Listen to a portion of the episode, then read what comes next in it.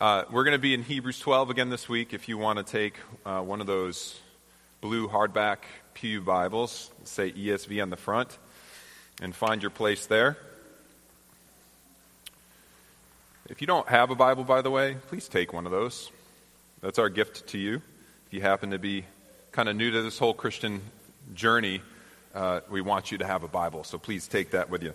Um, last week, originally, was supposed to be Hebrews 12, 3 through 17, um, and we just covered verses 3 through 11. Instead, that was kind of an audible that was called later in the week, and um, when, uh, when Amber Jacoby, who uh, is our administrative assistant, uh, went to go and deal with that uh, recording in terms of how it should be posted and under what name. She said, Well, it was supposed to be better resilience because it's all those verses, but probably better discipline, right? And I was like, Yes, of course, it, better discipline. Um, and so, what was going to be uh, two sermons, or one sermon rather, became two, because the reality is we're not going to have a better resilience in the Christian walk until we first understand God's purposes in His discipline in our lives. And so we talked last week about uh, discipline in the form of hardships.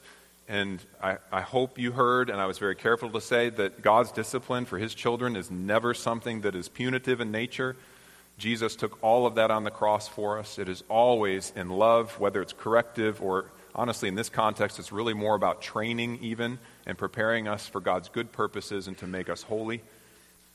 But nonetheless, and understandably, I think justifiably so, a lot of questions came from that sermon um, as I had conversations with many of you throughout the week. And um, they're good questions. They're all the right questions that should be surfacing. And so uh, I felt it would be uh, doing an injustice not to actually speak to, um, biblically, best I can, some answers to those good questions before we get into verses 12 through 17 this morning of Hebrews 12. One of those questions was Does God's sovereignty, his purposeful sovereignty in our lives, and in the form of discipline, as we talked about it last week. Does that mean then that if God is sovereign over our suffering, that he doesn't grieve with us in our suffering? And the answer to that one's really easy. It's absolutely not. It does not mean that. Um, Jesus gives us such a beautiful picture of who our God is as he walked around and ministered and taught. Um, he was full of compassion always. And you see this pattern in Jesus that oftentimes before he met the practical need that somebody had in front of them, he just paused and it says he saw them and he had compassion for them. And then he meets their practical need. And so their pain and your pain, even though it's under God's sovereign umbrella, registers with God and he feels it deeply. And if that's true for Jesus, by the way, it's true for God because Jesus said that if you've seen me, you have seen the Father. So we know that's the Father's heart towards his suffering children. Even anecdotally, as a parent, and many of you who are parents here can speak to this, um, I can speak to, speak to the experiences that I've had in witnessing my children go through something painful. And there have been times that I've been in a position even to do something about it, uh, but I've also known through my flawed but nonetheless parental wisdom that sometimes my intervention might actually uh, prevent them from something good, or it may actually hurt them in the long run if I don't allow for them to experience this difficulty, this hardship, whether it's because of their folly or just something that they need um, to learn. Um, and by the way, I would say it's far more painful for me to see my children hurt, to see my children picked on or bullied or something like that by someone, than it is for for me to take others being critical of me. Those of you who are parents understand that. It's painful, right? It's, it hurts. Um, and so, what I could do as a parent is completely just shelter them from, from any of that to the best of my ability. But I know that my kids need to learn resilience for their good and for their, their holiness. Um, and so, you know, I, I will allow them. Sometimes I'll even be in proximity and I'll see, well, sometimes it's them treating their friends not so well. Sometimes it's their friends not treating them so well. And I could just intervene and say, That's not true. Don't you dare say that to my son or daughter. But instead, I kind of let it happen. And then I can come alongside of my kids later and help them to realize their identity isn't defined by those who might bully them into thinking that they're less than or inferior or whatever they were called. But their identity is defined ultimately in that they are made by a God who made them fearfully and wonderfully. They need to learn those lessons so they can find resilience on their own two feet as they continue to follow Jesus beyond the shelter of the roof in my home. And, and yet, all that was just to say, like, I, it hurts me to see my kids when they make mistakes in their own folly and get hurt or they're sinned against by others. But I ultimately am deciding as their parents what's for their good in those moments when I allow that to happen. A second question that was a good one that was asked is Does God's sovereignty over suffering implicate him as evil or make him complicit with, with the evil that is happening to us when we suffer? Um, in our context last week, we saw that those in the church in Rome, which is most likely where the group of Christians were that the author of Hebrews is writing to. They were experiencing some pretty painful persecution and were tempted as a result to give up on their faith. But it's actually called by the author the loving discipline of God. So, how could the Lord be involved with something painful in our lives and still be good at the same time? Is, is the inevitable question that arises in all of our hearts and minds at some point in our walks with God if not multiple times over the course of our journey. If I had an easy answer, I would give it to you and we would be done and move on. I don't. What I can tell you is this the Lord is not evil. That the scriptures are clear on. He's not evil and he does no evil. Psalm 92:15 declare that the Lord is upright. He is my rock. There is no, there is no unrighteousness or other translations no evil in him. 1 John 1 5, this is the message we have heard from him, Jesus, and proclaimed to you that God is light, and in him is no darkness at all. There's a scene you may be familiar with in the Old Testament where Joseph, who becomes one of the patriarchs in the lineage of God's people, is sold into slavery by his brothers and goes through all sorts of other brutal and difficult and painful things before he arises into this place of prominence to be able to save the very people who sold him into slavery to begin with. And when his brothers come to him and recognize that this person, who's the second most powerful person in the world, Joseph now, um, is in a position to punish them and to bring vengeance upon them, um, what Joseph says, says to them instead is, What you intended for evil, God intended for good. So the responsibility of evil there is uh, the evil act is attributed to Joseph's, Joseph's brothers, even though the responsibility of God's purposeful suffering over those circumstances is attributed to him. Reconciling these things is not easy, but what is clear God is not evil. God never condones or celebrates evil as good. And in fact, God demands that there be justice for all the evil that's ever been committed. Some of that found itself accomplished in Jesus suffering for the world on the cross, God dying for us. And some of it will be faced by those who refuse to accept Jesus' salvific work on the cross on their behalf. But God demands for there to be justice for all the evil that is done. So there's a lot of powerful and important truths about our God to be held in tension that remain nonetheless somewhat mysterious.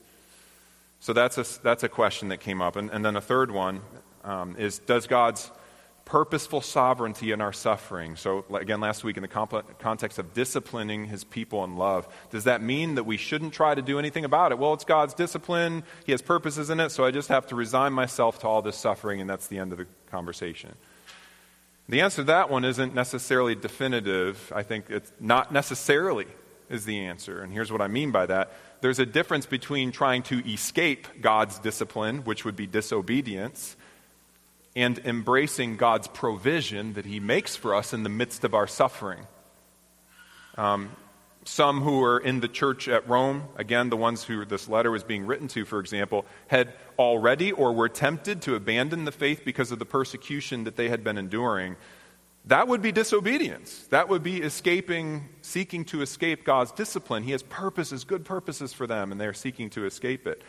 But nor does God ask us to go looking for suffering as some sort of badge of honor or vindication of our worth. There is wisdom to be had. When you look at Jesus' own life, there are occasions when he risked rejection, and he was, eventually to the point of death. And then there were other times where he removed himself from those situations due to wisdom because his time had not yet come. That's just that's just a matter of wisdom and walking by the Holy Spirit that God has given you as a gift when you placed your faith in Christ.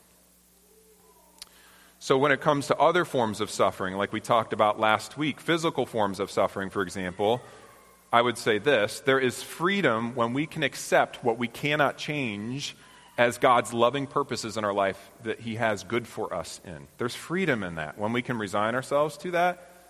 And yet, how often do we see, biblically, but also in our own lives experientially, God's provision in the midst of our suffering? And in fact, some of what the author has already addressed in his letter here in Hebrews has been the, the role and importance of the church as God's hands and feet in bringing alleviation to the suffering of his people in the midst of this persecution, strengthening one another in the midst of weaknesses. So, even in the same context of the same book of the Bible, as we're told that God is over the discipline of, of the persecution that they're undergoing, He's not leaving them without the resources to be able to walk within that and for those burdens to actually be uplifted.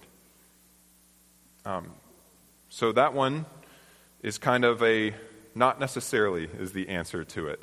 Um, certainly, there are times and places when you are suffering in any manner of respect where you should be looking for how is God going to provide for you in the midst of it? Maybe it'll be a full scale healing. Maybe it won't be healing from whatever emotional or physical wound that you carry, but He will provide support through the people of God and through His Holy Spirit and through other means um, to bring about relief so that you can persevere to the end. So there are tensions here. Counting our hardships as God's discipline um, doesn't always mean that we resign ourselves to it, but um, God often provides for us in the midst of our suffering. Um, clearly, you know, these aren't all the questions that there are. And I would encourage you guys, especially on a subject like suffering and how we reconcile that with there being an all good and all powerful God, to continue to wrestle with those things. You could do that in the context of a, the Terra Talk that we have next Sunday after church. You could do that in your tribe. You could do that with other people. I encourage you to do that with the Lord, first and foremost. Um, yeah. Don't forget that one. He's given you each other, but He also wants to minister to your heart in these mysterious places, which only He can bring about the peace that transcends all human understanding, okay? Um, so, with that fairly lengthy preamble, um, if we could turn together, if you're not already there, to Hebrews 12. Just six verses by my count, um, verses uh, 12 through 17. And then, as you've found your spot, if you would stand, if you are able, as we read God's word together.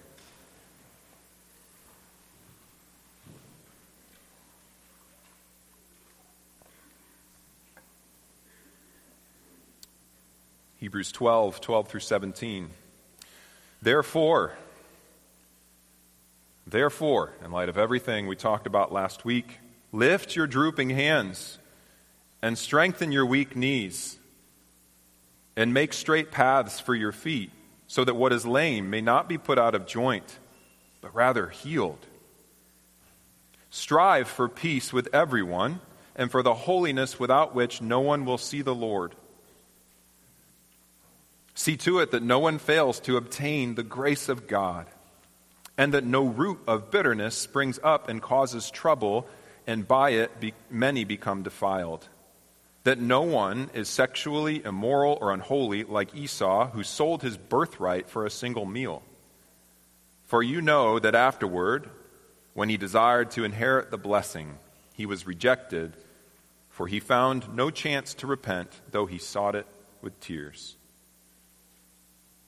Lord, would you continue to work in our lives now through opening our eyes to see wonderful things in your word, wonderful things, just meaning, Lord, things that we can't comprehend on our own. May your Holy Spirit um, skillfully, tenderly pierce our hearts now where you want us to submit ourselves to you differently, fall in love with you anew, worship you more for who you are and who you've revealed yourself to be. We need your help to do that. We pray these things by the power of your Holy Spirit, and in Jesus' name, amen.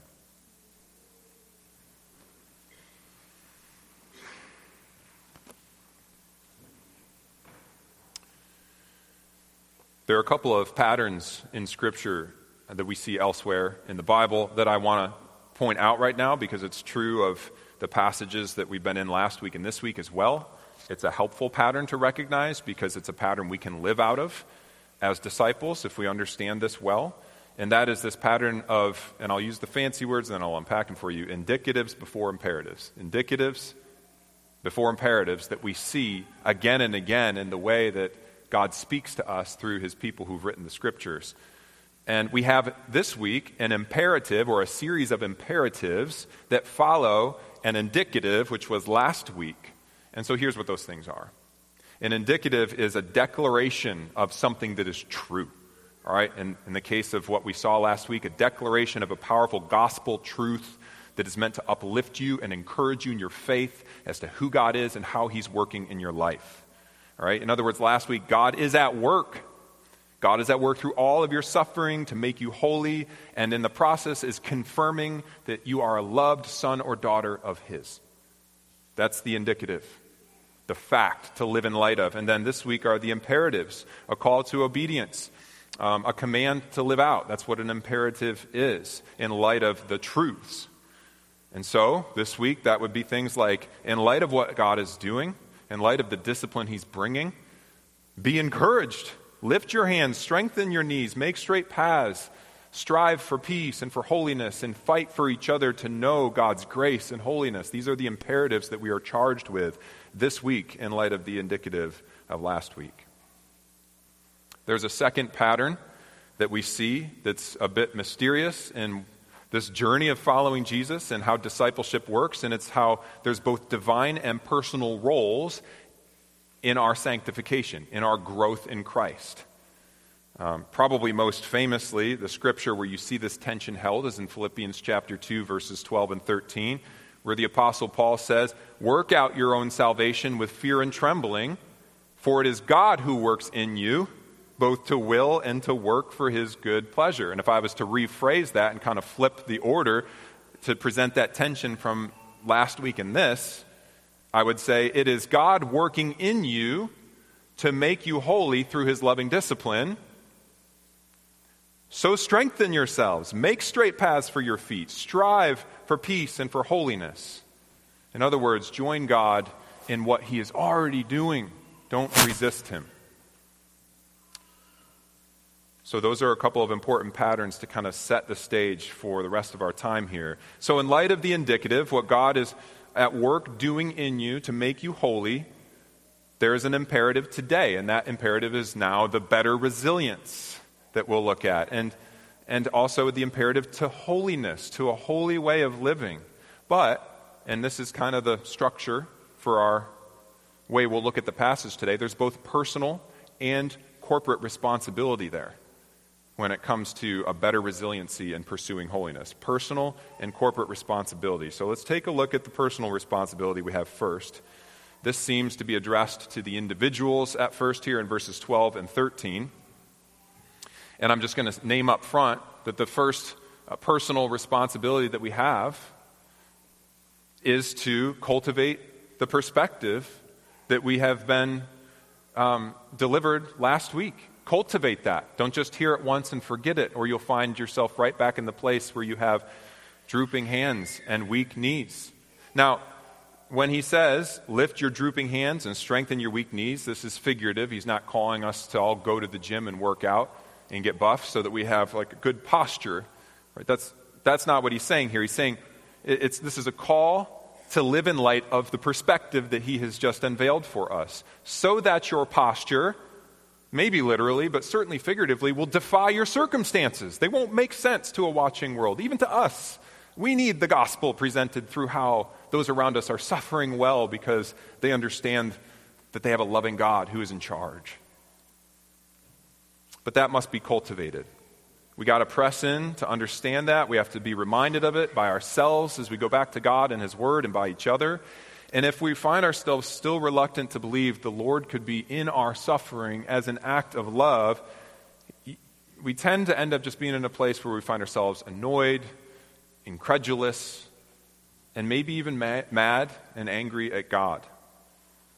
And so then the temptation becomes to avoid these passages or to immediately project upon them what makes sense to us so that we can rationalize it in a way that kind of works with our sensibilities. But what happens then is, you know, if we turn a blind eye to what God's word is saying about these things, or we explain them away in a way that isn't meant to be, ultimately that's unhelpful to us. Ultimately, you're not going to, you may find strength temporally within yourself as you pull your up by your, yourself up by the bootstraps, but you don't find the peaceful fruit of righteousness that only the Holy Spirit can produce in you. And so, my charge, my encouragement to all of us today is to press in, to wrestle with these things. Many times, with the things of God that are difficult for us to comprehend, it isn't your and my ability to reconcile and understand those things that brings the peaceful fruit of righteousness we talked about last week, but it's actually wrestling with Him in these things. And immediately as I was thinking about that, Jacob came to mind. Um, Jacob, one of the patriarchs of Israel, brother of Esau, who we see later in our passage today. Um, Jacob is actually the one by whom the nation got their name, Israel. Uh, all because of this scene in which he wrestled with God. Now, the context for that was he had been away. He, would fl- Jacob had his own issues, okay? He, he had deceived his brother Esau into getting his birthright, and he had fled because Esau was understandably ticked off to the point at which he was threatening to kill Jacob. So he, he lived, I don't know, it was 14 years or something like that um, with his uncle Laban. But he was finally returning. He had all this family now and livestock but he hears this rumor that, that Esau is coming, and he's just assuming his brother is still going to be vengeful and want to kill him. So, and Esau's coming with 400 men. So he leaves, Jacob leaves all of his livestock and family on one side of this river, and only he crosses, which I think actually was a noble thing to do. He's like, well, if somebody's going to face the, wrath of my brother, I want it to fall on me and not my family. Maybe he'll spare them. And so what he does then is he, he you know, he starts to try to go to sleep, um, you know, this night before his brother, he's going to have this confrontation. And um, in the middle of the night, he ends up waking up, and there's this person who appears to be a human, and he starts wrestling with him. And the whole scene is kind of mysterious and weird. Uh, but he wrestles with this person all night long until finally, in the midst of this deadlock, the person who is really uh, the angel of the Lord, some manifestation of God, touches his hip and puts it out of socket. But all the while, Jacob is still clinging on and demanding this blessing um, from this being who he is, he's, he's starting to understand is more than just a human. And in this whole journey of wrestling, um, with it's springing from his own shortcomings and sins and poor decisions, um, he's humbled as in an instant he's crippled and can no longer continue this fight and just realizes, who am I to who am I to take on God?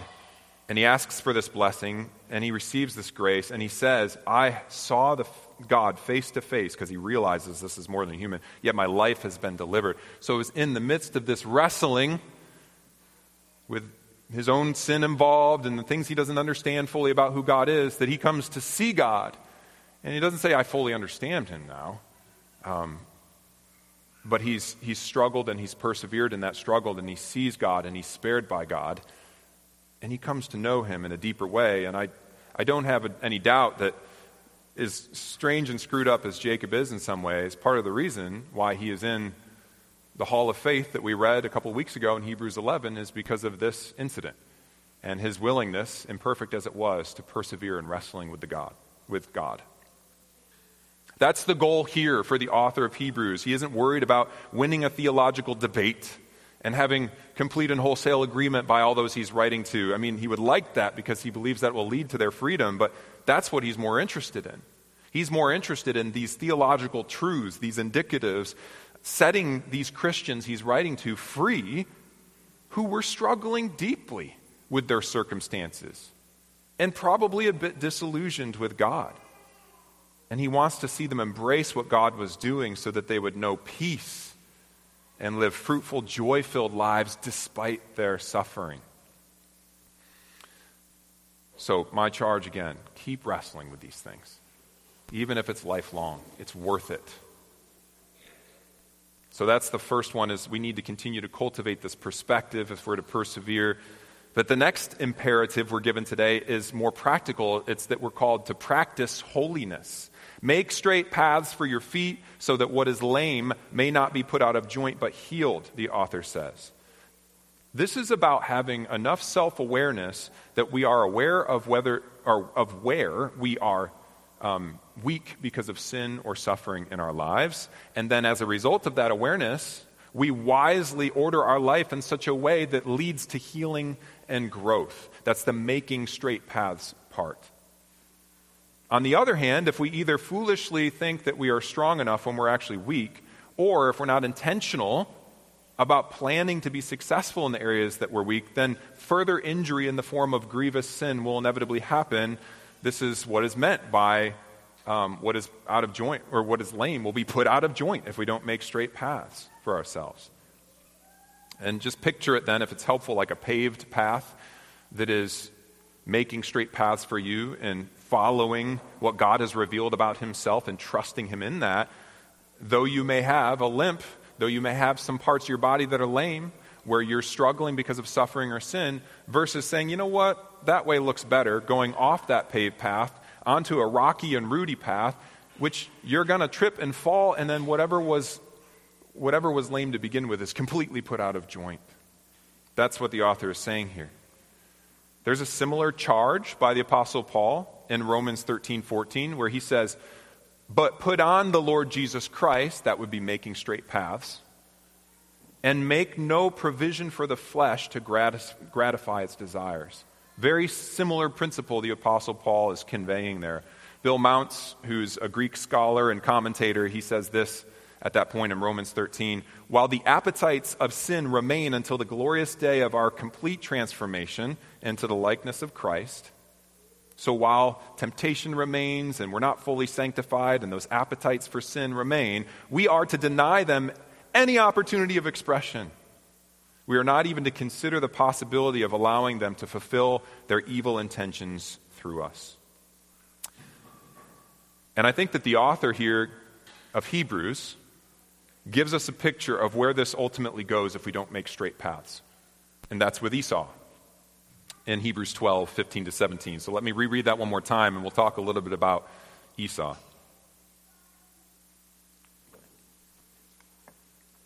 See to it that no one fails to obtain the grace of God, that no root of bitterness springs up and causes trouble, and by it many become defiled, that no one is sexually immoral or unholy like Esau, who sold his birthright for a single meal. For you know that afterward, when he desired to inherit the blessing, he was rejected, for he found no chance to repent, though he sought it with tears. So, the original scene, which we kind of heard bits and pieces of when I was even talking about Jacob, comes from Genesis 25. Esau was a man of the forest and the woods and a hunter. So he's out there hunting. He returns from the hunt unsuccessful. He doesn't have anything to show for it. He's very hungry, and he demands a bowl of stew from his brother Jacob, who had been preparing some stew, because he's so exhausted and famished from this hunt. Jacob, who we previously discussed, has his own issues, takes advantage of the situation, sees his brother's weakness, knows his brother well enough to know uh, where, you know, what he cares about. And he makes Esau swear to give him, to give Jacob his birthright, which was his inheritance, Esau's inheritance, which was the blessing of the firstborn son, because they were twins, but Esau was the firstborn son. Basically, what that would mean is that Jacob, in this exchange, would then take over the family business. He would get it all once Isaac died. So there were material things involved, but there was also a spiritual element involved. Esau, as a firstborn son, would have been the one through whom the promises of God would have come. That's important too when it comes to Esau's character. Because he just threw it away in that moment for a bowl of stew. And then, in one of the more telling statements from that scene, we're told that after that exchange had taken place, thus Esau despised his birthright. It doesn't really mean maybe like hated it. It does mean hated it, but in the sense that he treated it as trivial and light and insignificant. The interesting thing in the Genesis account is that there's nothing that explicitly indicts Esau as an immoral man.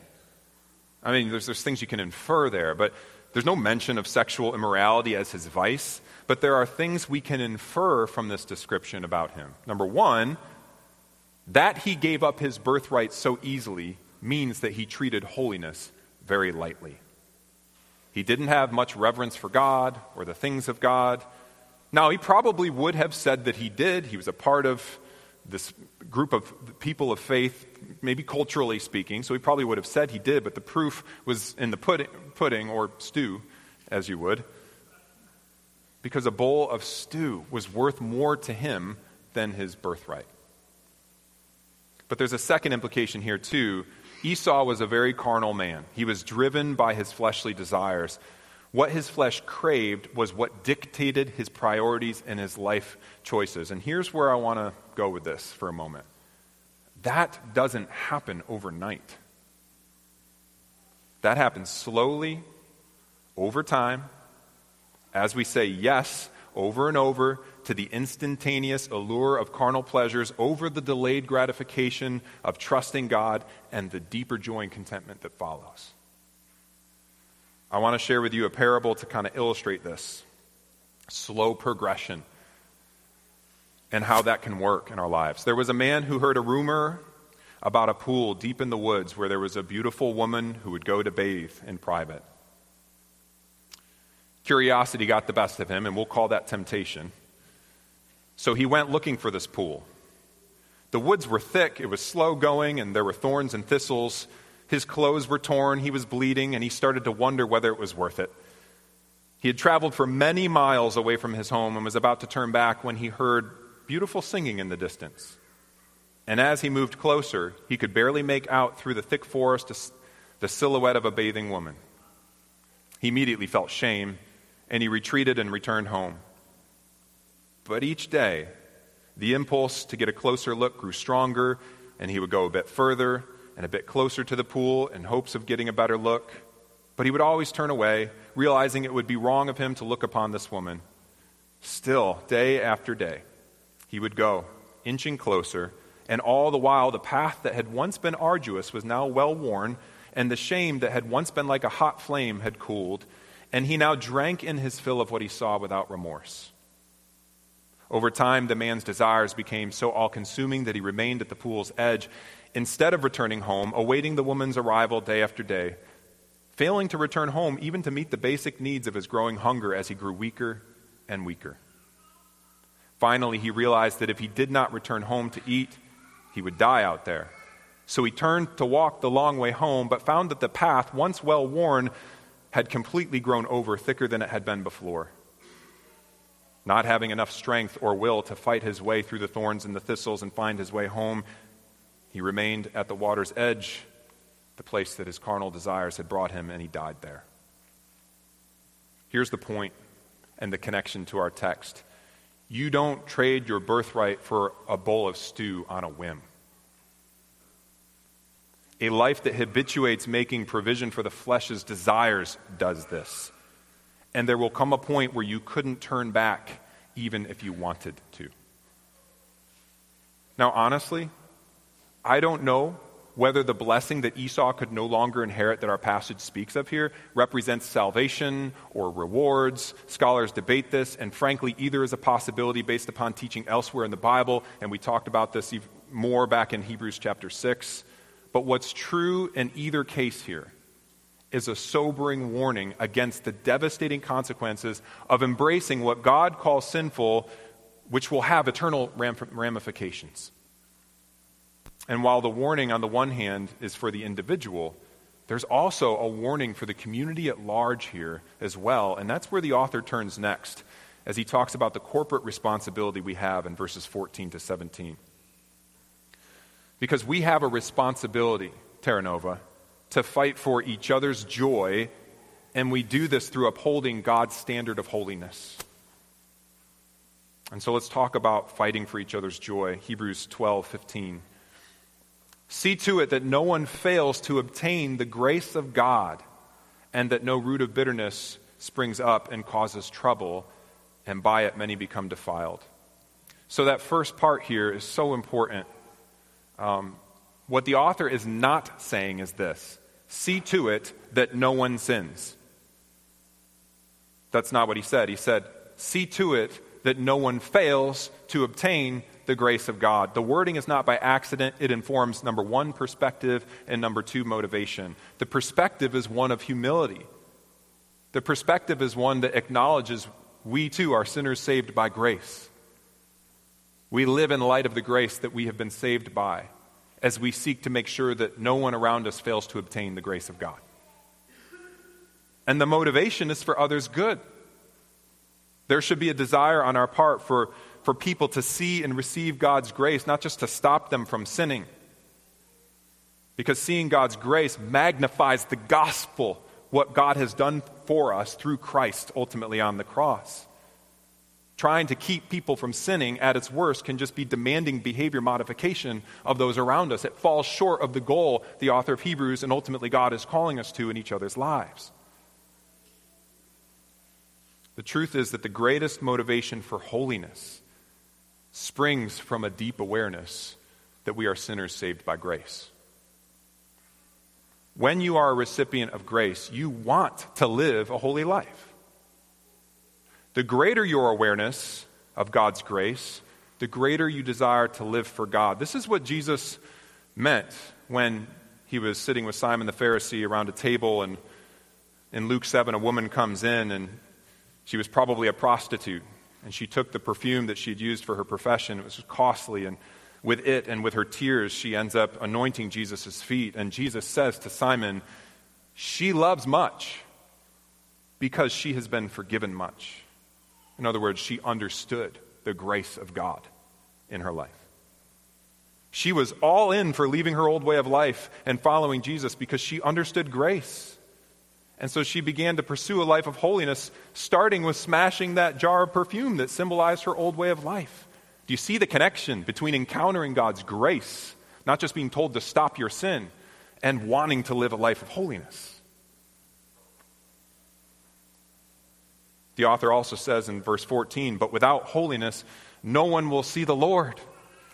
So, this is what I mean by fighting for each other's joy. I yearn for myself personally and for you guys to obtain the grace of God, to recognize sin in our lives, and the radical grace of God that extends forgiveness to us, so that we will strive for holiness. Because in striving for holiness, we will see God.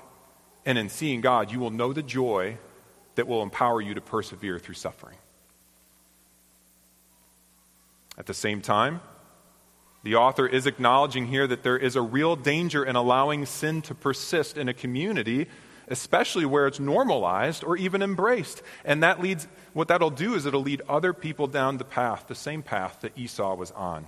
And so he continues See to it that no one fails to obtain the grace of God, that no root of bitterness springs up and causes trouble, and by many, by it, many become defiled. So, just some practical thoughts then as we move toward a close on when and how we address sin in community because clearly it is something we need to be aware of and speaking into each other's lives on. So, first, let me just um, define some different things that may be helpful in this process of addressing sin in each other's lives. Struggle versus defiance on the part of the one who is perhaps in sin. Um, there's a difference between these two things. There's a difference between struggling in sin and being defiant toward God. The former, those who are struggling, may have sin in their life, but they're not denying it. They're not pretending it doesn't exist. They acknowledge that there's a need to change, and ultimately there's even a desire to change, even if that sin persists. Defiance is different. A defiant attitude towards loving confrontation of something that the Bible clearly depicts as sin reflects a heart that's no longer submitting to God, but is submitting to self, one of the gods of our age, is human autonomy, self autonomy. And that is where it becomes so dangerous to the community. That attitude of defiance is what we need to be on the lookout for in our own lives and in each other's lives. Another paradigm for us to consider is um, grace versus toleration. Um, and this has to do more from the standpoint of those of us who are pressing in, coming alongside of somebody else in their journey who may be in sin.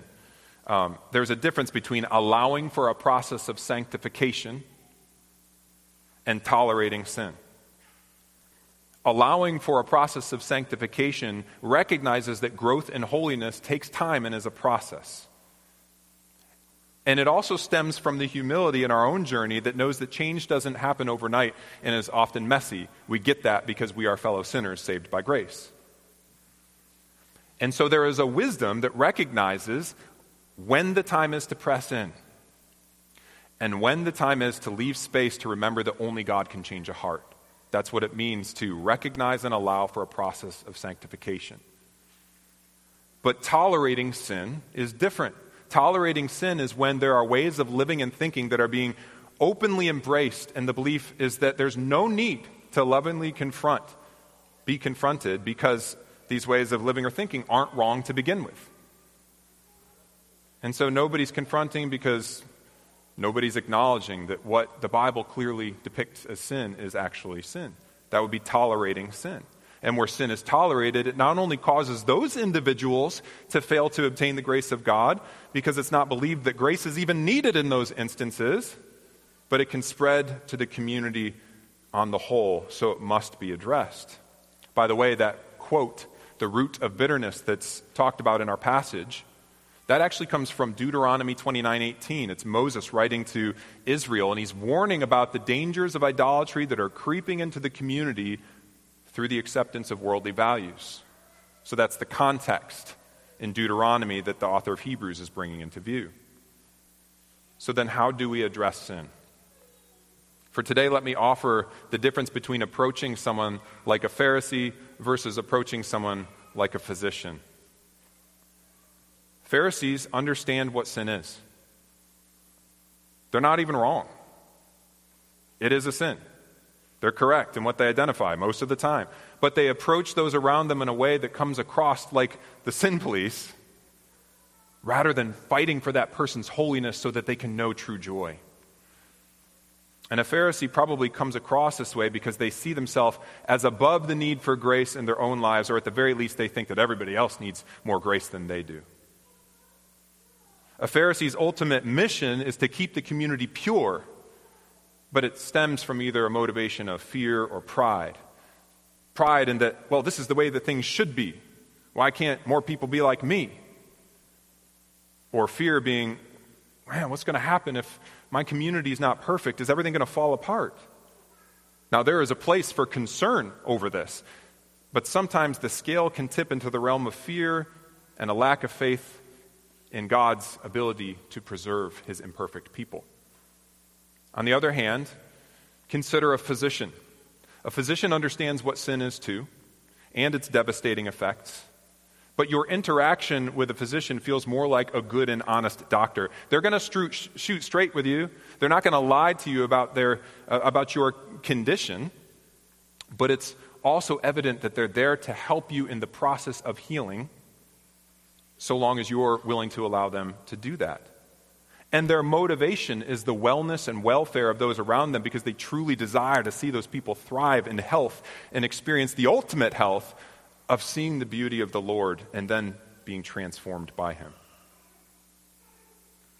So we want to be a community that is seeking holiness together and, re- and, realizes the dangers of tolerating sin, but we also want to do it in a way that reflects Jesus more than the Pharisees. You know, the Pharisees were highly respected throughout the community in Jesus' day. From t- hindsight's 2020, like we see them and we color them in this very negative light. In that day, they were the most virtuous of all the people in Israel. But do you know what distinguished them from Jesus? Compassion. Jesus was more merciful than any of them. He was more virtuous rather than any of them. But he also carried a posture of compassion with him wherever he went. There's a scene in Matthew chapter 9, verses 10 to 13, that says this And Jesus reclined at table in the house, and behold, many tax collectors and sinners came and were reclining with Jesus and his disciples. And when the Pharisees saw this, they said to his disciples, Why does your teacher eat with tax collectors and sinners? But when he heard it, he said, Those who are well have no need of a physician, but those who are sick. Go and learn what this means. I desire mercy and not sacrifice, for I came not to call the righteous, but sinners. That's the posture that we want to take towards one another as we address sin for the sake of experiencing God's mercy, growing in holiness, and seeing more of God. We want to be more like a physician than we do a Pharisee. And the last thing I'll say is this is a community responsibility. This isn't just your pastor's job, Pastor Ruben, Pastor Matt, and myself. Like, hey, this person doesn't have their act together. You should go and do something about that. That is certainly appropriate in some cases for us to come alongside of you. But only if you've tried to lovingly have those conversations yourself and there's still a reluctance to be able to accept your pressing in. That's the pattern that we see in Matthew 18. If you see a brother or sister in sin, you go to them, you address it. If that doesn't work, you bring somebody else, and then eventually the elders get involved. Many times now in Hebrews, the author has talked about the community responsibility when it comes to this aim of cultivating holiness. Hebrews 3:13 but exhort one another every day as long as it is called today that none of you may be hardened by the deceitfulness of sin or Hebrews 10:24 and let us consider how to stir up one another to love and good works, which is in the context of sin. That's why they weren't doing love and good works. The one another's there is all inclusive, it's a community effort. And in many cases, you are probably in closer proximity in relationship to some of the people in our congregation than even your three pastors are. And God may more effectively use you in your brother or sister's life as a result and by virtue of that relationship that you have with them. So it's a community effort. So, in close, in summary, because we've talked about a lot last week and today, hardship's going to happen in this life. It's inevitable. Jesus promises, In this world you will have trouble, but take heart, I have overcome the world. And then in Hebrews 12, the author encourages his readers to count the hardship they have not as God's abandonment, but as God's correction and training for their good and their holiness. So, therefore, today, cultivate this perspective so that your posture in life as you experience hardships and suffering can defy those circumstances. And practice holiness that you may not fall into the snares of sin, and so that you may see God as the end goal and the world will see more of God through you as you glorify Him. And finally, take seriously our responsibility to one another to see to it that no one fails to obtain the amazing grace of God. And let's be on our guard towards the temptation to tolerate sin. But let's press into those things in each other's lives as a good and loving physician would, with the desire to see each other grow in the Lord and for the desire to see the peaceful, um, uh, the, the, the, peaceful uh, fruit of righteousness blossom in each other's lives. Let's pray and ask for God's help in that endeavor.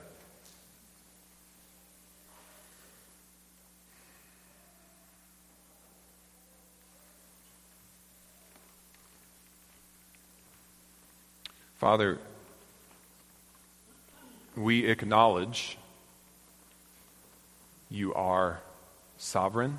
We acknowledge you are good.